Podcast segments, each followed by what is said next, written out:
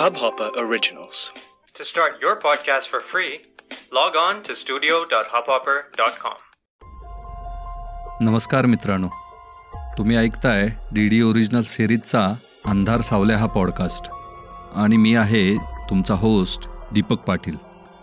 मित्रांनो माझ्या आधीच्या दोन कथांना दिलेल्या प्रतिसादाबद्दल मनापासून धन्यवाद. मी आज तुमच्यासाठी एक नवीन कथा घेऊन आलो आहे कथेचं नाव आहे ट्रीटमेंट. चला तर मग सुरू करूया. कथा ट्रीटमेंट.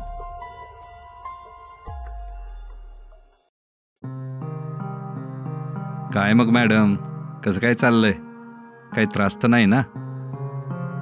उपकेंद्राच्या व्हरांड्यातून आत येत विक्रम म्हणाला. समोरच्या खोलीत बसून पेशंट तपासत असणाऱ्या सुमित्राने त्याला पाहून एक स्मितहास्य केले आणि ती पुन्हा आपल्या कामाला लागली. पण ते हसू नाईलाजाचे होते. शेजारी उभा असलेला वॉर्डबॉय दामूही विक्रमला पाहून काहीसा चिडलेला दिसत होता. पण दामूला आता असल्या प्रसंगांची सवयच झाली होती. पाच एक मिनिटे थांबवून विक्रम निघून गेला तेव्हा दामू म्हणाला मॅडम या माणसाचं काय चाललंय ते कळतंय मला पण तुम्ही या मुरदाडाच्या नादी लागू नका बरं का? मुळात त्याच्याकडे लक्षच देऊ नका. फार नालायक माणूस आहे तो. सुमित्रानेही मानेनेच हो म्हटले. सुमित्रा शेळके ही एक परिचारिका होती. दोन महिन्यापूर्वीच तिची या छोट्याशा गावातील प्राथमिक आरोग्य उपकेंद्रात बदली झाली होती. गाव तसा छोटा होता. त्यामुळे मोठं रुग्णालय इथं नव्हतं. होतं ते एक छोटंसं उपकेंद्र. पण तेही गावापासून अर्धा मैल दूर अंतरावर. उपकेंद्र छोटं होतं पण दोन वेगवेगळ्या इमारतीमध्ये विभागलं गेलं होतं. एका बाजूला उपकेंद्राची इमारत जिथे पेशंट्सची तपासणी होई मध्ये दीड दोन गुंठे जागेत मोकळं अंगण आणि अलीकडे स्टाफ क्वार्टर. त्या स्टाफ क्वार्टरमध्येच सुमित्रा राहत होती. तिची मुलगी श्वेता आता दुसरीत होती. गावातल्याच प्राथमिक शाळेत सुमित्राने तिचे ॲडमिशन केले होते. सुमित्राचा गाव इथून जवळजवळ सव्वाशे किलोमीटर दूर होता. नवरा आणि सासरच्या लोकांच्या त्रासाला कंटाळून तिने घटस्फोट घेतला होता आणि आपल्या मुलगीला श्वेताला आपल्यासोबत घेऊन ती आपल्या माहेरीच राहत होती. माहेरी असतानाच तिने हा नर्सिंगचा कोर्स केला आणि तिच्या सुदैवाने तिला सरकारी नोकरी मिळाली होती. ह्या नोकरीची तिला फार गरज होती.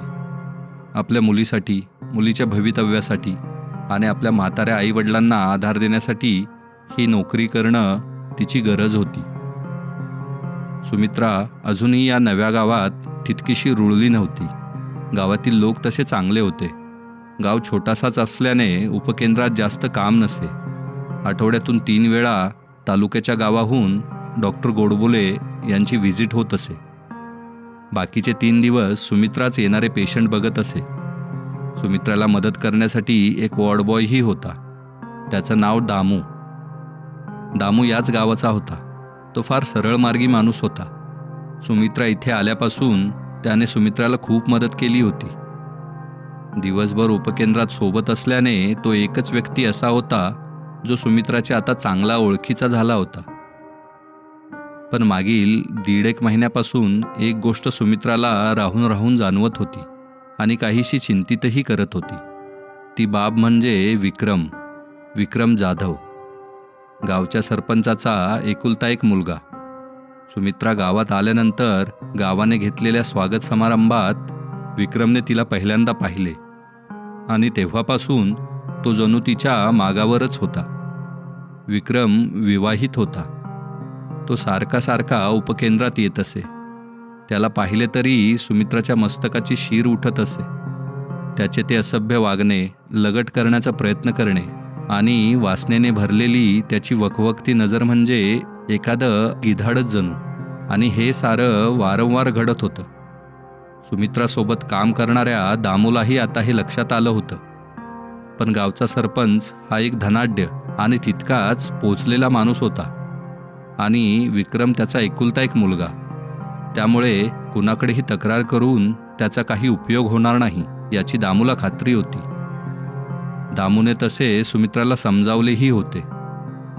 त्या विक्रमकडे लक्ष न देता आपले काम करत राहण्याचा सल्लाही दामू वारंवार देत होता. सुमित्राला आता या प्रकाराचा किळस येऊ लागला होता.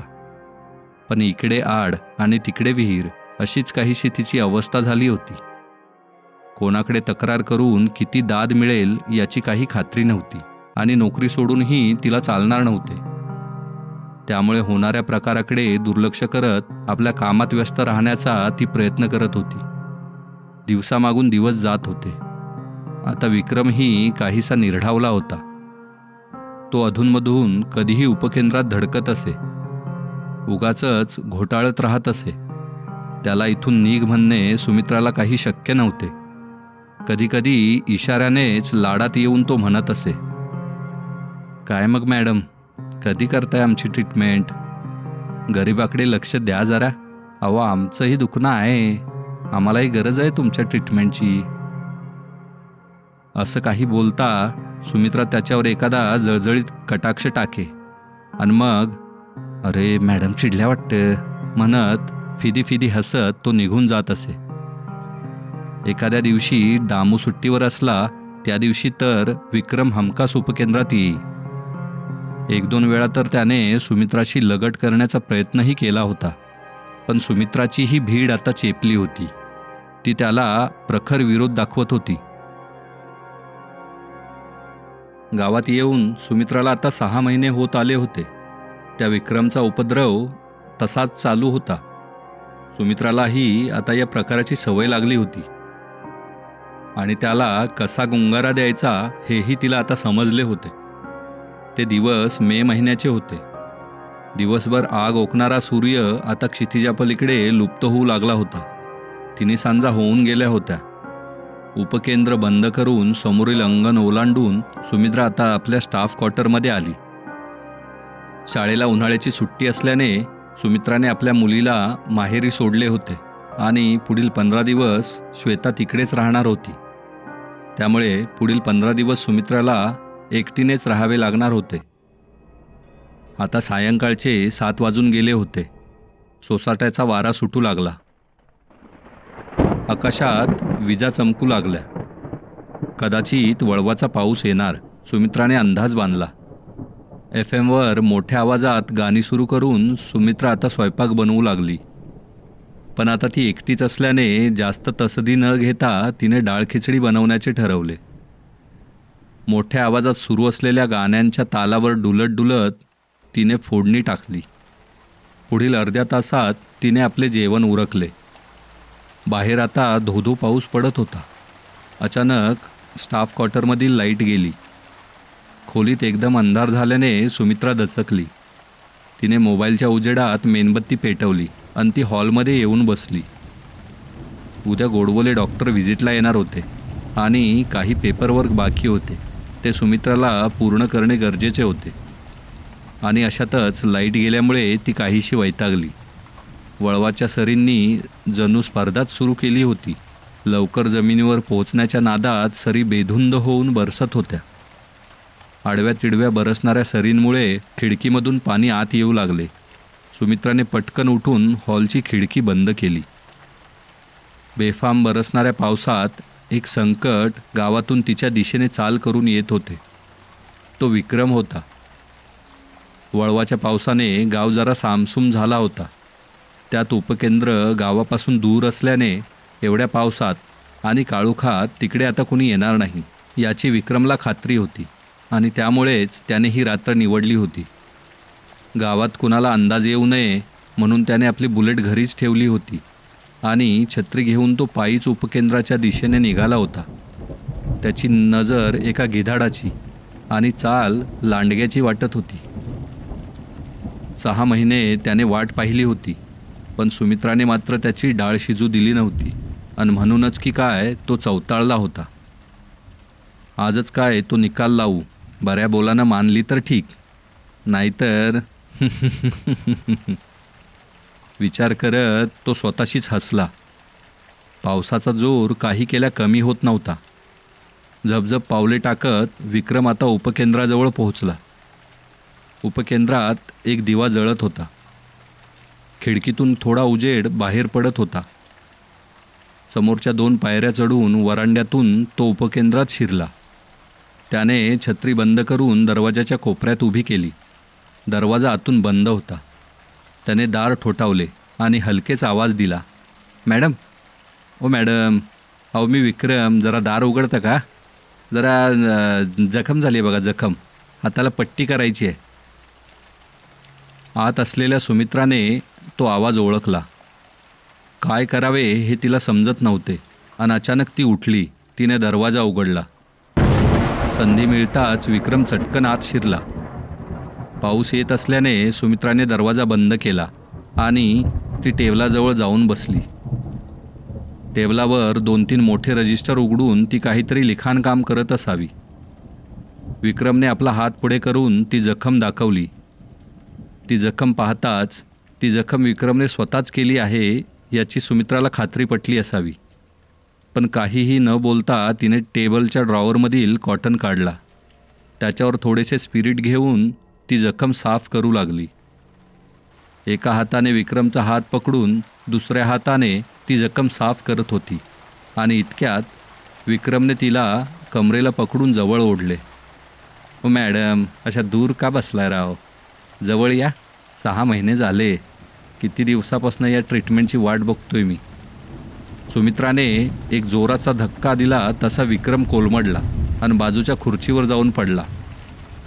पण ती खुर्ची त्याचा तो भार सहन करायला तयार नसावी. त्यामुळे विक्रम खुर्चीसह धाडकन खालच्या फरशीवर आदळला. मोठा आवाज झाला. इकडे स्टाफ क्वार्टरमध्ये सुमित्राचा हॉलमधील सोफ्यावरच डोळा लागला होता. पण उपकेंद्रात तो मोठा आवाज झाला आणि सुमित्रा दचकून उठली. आवाज बाहेरून उपकेंद्राच्या दिशेने आला होता. तिने चोर पावलांनी जाऊन हळूच खिडकी उघडली. आणि बाहेर डोकावताच तिला धक्का बसला. धो धो कोसळणाऱ्या पावसात तिला समोरच्या उपकेंद्रात एक दिवा दिसला. हे कसं शक्य आहे? दामू तर माझ्या आधी निघून गेला होता. आणि हे उपकेंद्र मी स्वतः बंद केलं होतं. मग हा केरोसिनचा दिवा तिथे पेटवलाय कुणी? उपकेंद्र तर मी स्वतः बंद केलं आहे डोळे बारीक करून कुतूहलाने तिने उपकेंद्राकडे पाहिले. उपकेंद्राची खिडकीही उघडी होती आणि त्या खिडकीतून तिला आत एक व्यक्ती उभा दिसला. तिने नीट पाहिले. तो विक्रम होता. हा इथं? हा इथं कसा आला? अरे देवा. तिच्या अंगावर सरकन काठा आला. तो केव्हाही आपल्या क्वार्टरकडे येईल. हा विचार मनात येताच सुमित्राचा जणू प्राणच कंठाशी आला. भीतीने ती थरथर कापू लागली आणि इतक्यात तिला जोरात ओरडण्याचा आवाज आला. तू तू परत कशी आली? नाही नाही हे हे हे शक्य नाही हे शक्य नाही आहे हे शक्य नाही दूर हो दूर हो माझ्यापासून दूर हो. तो भयाने थबथबलेला आवाज विक्रमचा होता. तो कुणाकडे तरी पाहून ओरडत होता. पण सुमित्राला त्या बाजूला उभी असणारी व्यक्ती कोण आहे हे समजत नव्हतं. आणि इतक्यात विक्रम खिडकीपासून बाजूला झाला. तो दरवाजाकडे धावला असावा. सुमित्राला आता घामच फुटला. समोरच्या त्या उपकेंद्रात काय चाललंय हे तिला काहीच समजत नव्हतं. विक्रम दरवाजा उघडून तडक समोरील अंगणात पळाला. पण पावसामुळे चिखल झाल्याने विक्रम पाय घसरून खाली पडला आणि चिखलात पूर्ण बरबटला. त्या अवस्थेतही तो उभा राहून जीवाच्या आकांताने पळण्याचा प्रयत्न करत होता. आणि इतक्यात उपकेंद्राच्या दरवाजातून कुणीतरी बाहेर आलं. बाहेरील मिट्ट काळोखात नीट दिसत नसलं तरी ती एक बाई आहे हे मात्र कळत होतं. ती बाई विजेच्या वेगाने तरंगत व्हरांड्यात आली आणि कडाडणाऱ्या विजेच्या लख्ख प्रकाशात सुमित्राने पाहिले. ती बाई एक नर्सच्या साडीत होती पण तिचा चेहरा धुरकट वाटत होता आणि तिच्या सर्वांगातून बारीक धुराचे लोट निघत होते. जणू ती बाई धोधो पडणाऱ्या पावसातही जळत होती पण तिचं ते हसणं ते हसणं फार बिभत्स होतं. ती हसत होती चेकाळत होती. समोरचं ते हिडीस दृश्य पाहून सुमित्रा जणू जागीच गोठली. आता त्या बाईने आपला हात उंचावला. तसा पळण्याच्या प्रयत्नात असणारा विक्रम अचानक हवेत तरंगू लागला. तो ओरडत होता. पण त्या धोधो पावसात त्याचा आवाज तिथल्या तिथेच विरत होता. आणि अचानक ती बाई तरंगत तरंगत विक्रमकडे झेपावली. एक हिडीस किंकाळी मारून त्या बाईने विक्रमच्या नरडीचे लचके तोडण्यास सुरुवात केली. हे दृश्य रक्त गोठवून टाकणारं होतं. सुमित्रा आता मनातून फार भेदरली होती. तिने तर काही क्षण डोळेच मिटून घेतले आणि इतक्यात विक्रमची एक मोठी किंकाळी ऐकू आली. तिने न राहून बाहेर पाहिलं. विक्रमचं निश्चल शरीर अंगणातील चिखलात पडलं होतं पण ती बाई कुठेच दिसत नव्हती. सुमित्राच्या काळजात आता धस्स झालं. आणि इतक्यात सुमित्राच्या दारावर कुणीतरी थाप मारली. हा धक्का सुमित्रासाठी रक्त गोठवणारा होता. ती बाई सुमित्राच्या दरवाजाबाहेरच उभी असावी. सुमित्राचा आता श्वासच फुलला. हृदय जोरात धडधडू लागलं आणि इतक्यात बाहेरून तो हिडीस आवाज आला. बऱ्याच दिवसापासून याची ट्रीटमेंट करायची होती. आज संधी मिळाली. ती बाई तरंगतच विक्रमच्या त्या शरीराकडे गेली. आपला हात लांब करून तिने त्या विक्रमच्या देहाचा एक पाय पकडला. आता ती हिडीस बाई हवेत तरंगतच समोरील माळरानाकडे जात होती. मागे विक्रमचं निश्चल शरीर फरफटलं जात होतं. आपण जे काही पाहतो आहे यावर सुमित्राचा तर विश्वासच बसत नव्हता. ती रात्र आता तिला झोप लागणं शक्य नव्हतं. सारी रात्र तिने जागूनच काढली. दुसरा दिवस उजाडला. सुमित्रा काहीशी सावरली असली तरी रात्रीचा तो प्रसंग ती विसरू शकत नव्हती. दामो आला रोजचं काम सुरू झालं. डॉक्टर गोडबोले आल्याने तो दिवस काहीसा व्यस्त गेला. सुमित्रा आता मनातून भेदरली होती. रात्रीच्या प्रसंगाबद्दल दामूशी बोलावे का की नकोच तिला काही समजत नव्हतं. अन बघता बघता दिवस मावळला. आता तिला एकटीलाच रात्र काढायची होती. रात्रीचे जेवण उरकून ती लवकर झोपण्याचा प्रयत्न करत होती. पण त्या बाईचा तो हिडीस चेहरा तिच्या डोळ्यासमोरून हटतच नव्हता. पहाटे केव्हा तरी तिला डोळा लागला. दुसऱ्या दिवशी सकाळी दामू काहीसा लवकर आला. तो काहीसा सैरभैर वाटत होता. सुमित्राने काही विचारायच्या आत तो स्वतःच सांगू लागला. मॅडम तुम्हाला कळलं का हो? अहो तो विक्रम नाही का? तोच तो नालायक विक्रम. परवा रात्रीपासून तो बेपत्ता आहे बरं का? आज गावात पोलीस पण आलेत. उसना निरागसपणा चेहऱ्यावर आणून सुमित्रा म्हणाली काय? अरे तो काय लहान आहे का बेपत्ता व्हायला? गेला असेल कुठेतरी नातेवाईकाकडे किंवा मित्राकडे. येईल की परत? एवढं काय त्यात? त्यावर विरोध दर्शवत दामू म्हणाला नाही हो मॅडम त्याच्या घरच्यांनी आणि पोलिसांनी सगळी चौकशी केली बघा. त्याच्या मित्राकडे विचारलं त्याच्या नातेवाईकांकडे पण विचारपूस केली. तो कुठंच नाही आहे तीन दिवस व्हायला आलेत. हे काहीतरी वेगळंच प्रकरण आहे बरं का. जाऊ दे रे आपल्याला काय करायचं आहे? सुमित्रा आपला ॲप्रन चढवत म्हणाली. पण तिच्या मनात एक द्वंद्व सुरू होते. दामूला हे सांगावे का? नकोच. कुणी विश्वास ठेवणार नाही आपल्यावर. सुमित्राने दामूला तो विक्रमचा प्रसंग सांगण्याचा विचार मनातून काढूनच टाकला. आणि अचानक तिला त्या बाईची आठवण झाली. ती हिडीस बाई माणूस निश्चितच नव्हती याची तिला खात्री होती. पण त्याला भूत म्हणावं काय म्हणावं हे तिला कळत नव्हतं. तिने थोड्याशा कुतूहलाने दामूला विचारलं. दामू खरं खरं सांग या उपकेंद्रात पूर्वी एखाद्या नर्सचा मृत्यू झाला होता का रे? किंवा दुसरी काही अन्य घटना विचित्र अशी काही आठवते का तुला? या अनपेक्षित प्रश्नावर दामू मात्र दचकला. नाही हो मॅडम असं काय नाही झालेलं इथं. एक झालं होतं म्हणा म्हणजे तीन वर्ष झाली असतील बघा. त्यावेळी इथं एक न नर्स आल्या होत्या बघा तुमच्यासारख्याच होत्या शिकलेल्या होत्या चांगल्या. मेगा मेगा खरात. त्या पण एकदम भारी होत्या बघा. सगळ्या माणसांची ट्रीटमेंट एकदम भारी करायच्या आणि लय हुशार होत्या त्या पण. पण काय झालं एक दिवस मी सकाळचा आलो आणि उपकेंद्राला कुलूप होतं. मला काय वाटलं की मॅडम बहुतेक सुट्टीवर गेल्या आणि मला काल त्यांनी सांगितलं नाही विसरले असतील त्या सांगायला गडबडीत गेले असतील. पण दोन तीन दिवस झाल्या मॅडम काय आलेच नाही म्हटलं चार पाच दिवसाच्या सुट्टीवर असतील त्या. आणि चौथ्या दिवशी शहरातनं त्यांचे आईवडीलच आले इथं. त्यांना शोधायला. त्यांचा फोन पण बंद आहे म्हटले कुठं गेल्या? मग काय झालं? पोलीस आले पोलीस कंप्लेंट झाली सगळीकडे शोधाशोध झाली. पण ना त्या मिळाल्या ना कसली चिठ्ठी बिट्टी ठेवून गेल्या होत्या. ना त्यांची बॉडी मिळाली. म्हणजे त्यांचं काय झालं ते कुणालाच कळालं नाही बघा. त्या मेल्या का जिवंत आहे का कुठं निघून गेल्या काही कुणाला माहिती नाही. पण तुम्हाला खरं सांगू का मॅडम? मला त्या विक्रमवर डाऊट आहे. तुम्हाला जसा तो त्रास देतो की नाही तसाच त्रास त्या मॅडमना पण द्यायचा तो. त्या नालायकानंच काहीतरी केलं असणार. पण सांगायचं कुणाला? अहो तो एकतर पैसेवाल्या बापाची अवलाद आणि आपण पडलो गरीब त्यात आपल्याला आपली नोकरी सांभाळणं भाग आणि असंही माझ्याकडे त्याच्याबद्दल काय असा ठोस पुरावा पण नाही. पण तुम्ही अचानक का विचारताय हो मॅडम? दामूने जे काही सांगितले त्यानंतर सुमित्रा काही क्षण अबोल झाली. सगळा प्रकार तिला आता लक्षात आला होता. मग भानावर येत ती पुटपुटली. काही नाही त्यांना अलायकाची ट्रीटमेंट झाली आता. दामूला तिचे पुटपुटणे अस्पष्ट ऐकू गेले. आणि तो विचारू लागला काय मॅडम? काय म्हणताय? त्यावर गडबडून सुमित्रा म्हणाली काही नाही रे दामू खूप कामं पडली आहेत. चल कामाला लाग. धन्यवाद मित्रांनो. मित्रांनो मी आधीच सांगितल्याप्रमाणे हा माझा पहिलाच पॉडकास्ट आहे.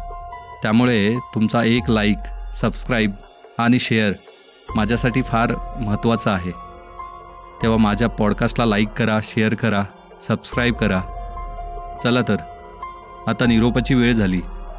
पुन्हा लवकरच भेटूया एका नव्या कथेत. तोपर्यंत धन्यवाद.